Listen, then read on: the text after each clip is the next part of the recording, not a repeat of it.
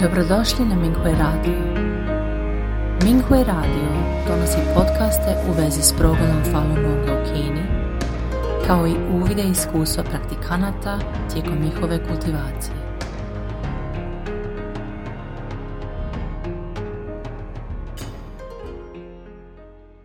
Slijedi članak za dijeljenje iskustava, kojeg je napisao Gan Lu, pod naslovom Požuda uništava kultivatore jednako kao i obične ljude. Uvodno poglavlje Zhang, inspiracija za lik redovnika Tanga u romanu Putovanje na zapad, putovao je 19 godina u Indiju u potrazi za budističkim svetim spisima. Ova pustolovina nadahnjivala je Kineze više od tisuću godina. Zhangova avantura dokumentirana je u The Great Tang Records on the Western Regions, što je pripovjedao Zhang, a zapisao njegov omiljeni učenik Bianji. Nakon što je kod njega pronađen kraljevski jastuk za koji se ispostavilo da je poklon princeze Guaoyong, Bianji je javno pogubljen zbog neprilične veze. Ova tragedija redovnika koji je obećavao je ozbiljna lekcija. Kineska izreka kaže da treba izbjegavati požudu poput izbjegavanja strelica. To je zato što svaka opsjednutost požudom može biti fatalna. Prvo poglavlje Grijeh razvratnih dijela Gao, učenjak iz dinastije Qing, bio je dobar u crtanju. Tijekom festivala Qingming, poznati kao dan čišćenja grobnica, mnogi su ljudi puštali u zrak zmajeve. Gao je nacrtao razne nepristojne slike na svojim zmajevima. Odjednom se vatra spustila s neba. Iako je Gao trčao uokolo kako bi pobjegao, vatra je izravno krenula za njim. Na kraju je Gao bio opečen i unakažen. Ljudi u regiji rekli su da je to posljedica razvratnih slika.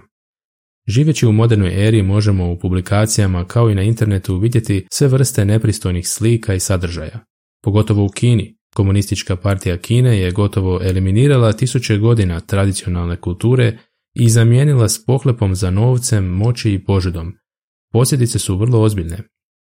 Književna dijela nisu iznimka. Huang Tingjian, poznat pjesnik iz dinastije Song, običavao je stvarati dijela koja prikazuju odnose između muškaraca i žena.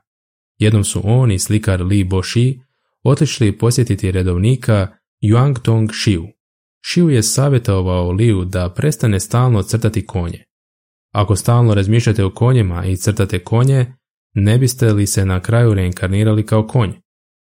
Huang je to smatrao zabavnim i nasmijao se. Xiu je njemu rekao da će se ista stvar odnositi i na njega. Liovo slikanje konja i reinkarnacija kao konj utječe samo na njega samog, ali ako vaše pjesme potaknu požudu kod mnogih ljudi, čineći ih nesposobnima da se dolično ponašaju, takav bi grijeh doveo do jedne od najnižih razina pakla, odgovorio je redovnik. Čuši te riječi, Huang je od tada prestao pisati takve pjesme. Jin Ping Mei, zloglasni kineski roman o seksualnosti iz dinastije Ming, bio je zabranjen u svim dinastijama. Autor, Lan Ling Xiao Xiao Sheng, imao je tri generacije potomaka koji su svi bili njemi. Svi su članovi obitelji bili osrednji i njegovo obiteljsko stablo je okončano kada se nakon pet generacija više nije rodilo ni jedno dijete. Drugo poglavlje odmazda kroz životne cikluse. Yuewei Cao Tang Biji, zbirka kratkih romana iz dinastije Qing, zabilježila je priču o odmazdi u dva života. Mladiću iz grada Yininga u pokrajini Shandong često je smetao duh lisice.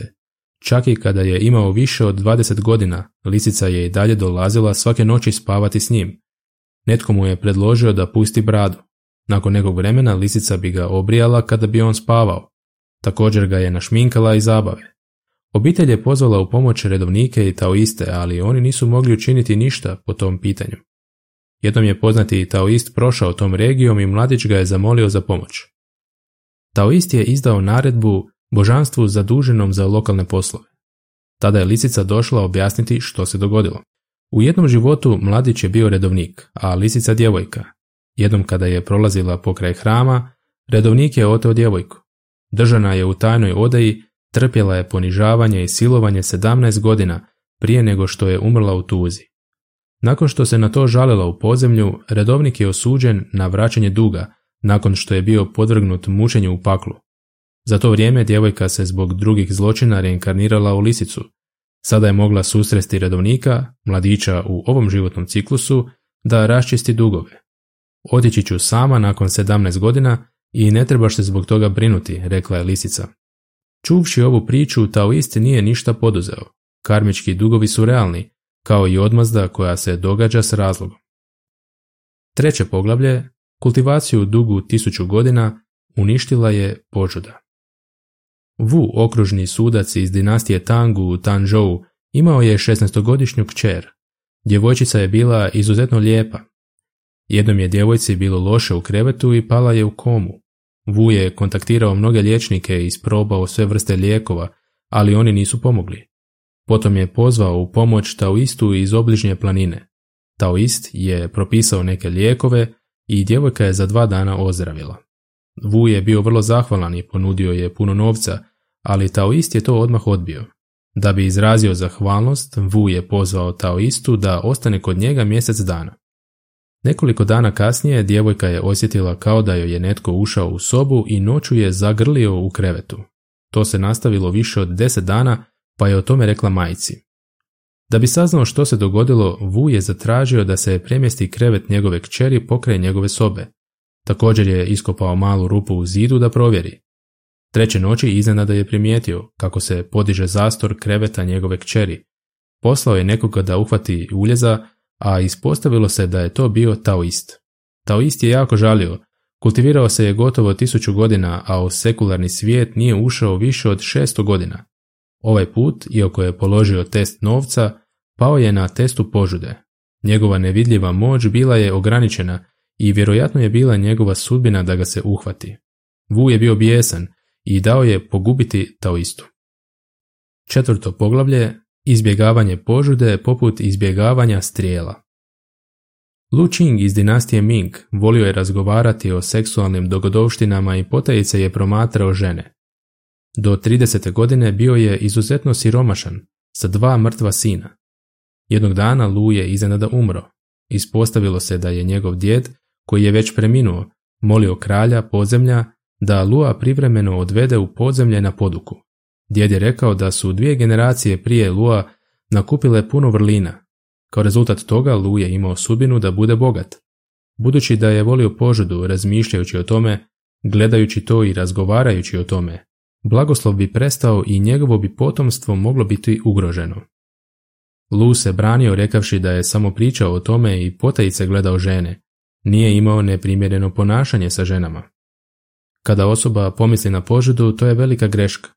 Božansko zaista bilježi takve incidente i ne propušta niti jednu misao, odgovorio je službenik podzemlja. Etički kodeks u ljudskom svijetu je previše labav, rekao je, ali u podzemlju je vrlo strog. Tada su Lu pokazali neke koji su počinili grijehe povezane s požudom. Neki su postali njemi prosjeci, neki prostitutke, neki su postali volovi tijekom dva života, a neki su se reinkarnirali kao svinja tijekom deset generacija. Službenik je rekao da su neki ljudi patili još više i upozorio ga je da izbjegava požudu poput izbjegavanja strijela. Nakon što je Luo živio, zapisao je takva iskustva kako bi upozorio druge. Učinio je također najbolje što je mogao da akumulira dobra djela. Njegova sudbina ponovno se promijenila za deset godina. Imao je dva sina i postao vrlo bogat. Traženje zemaljskog užitka nije cilj života. Asimiliranje sa tradicionalnim vrijednostima i održavanje primjerenog ponašanja koristit će i nama i društvu.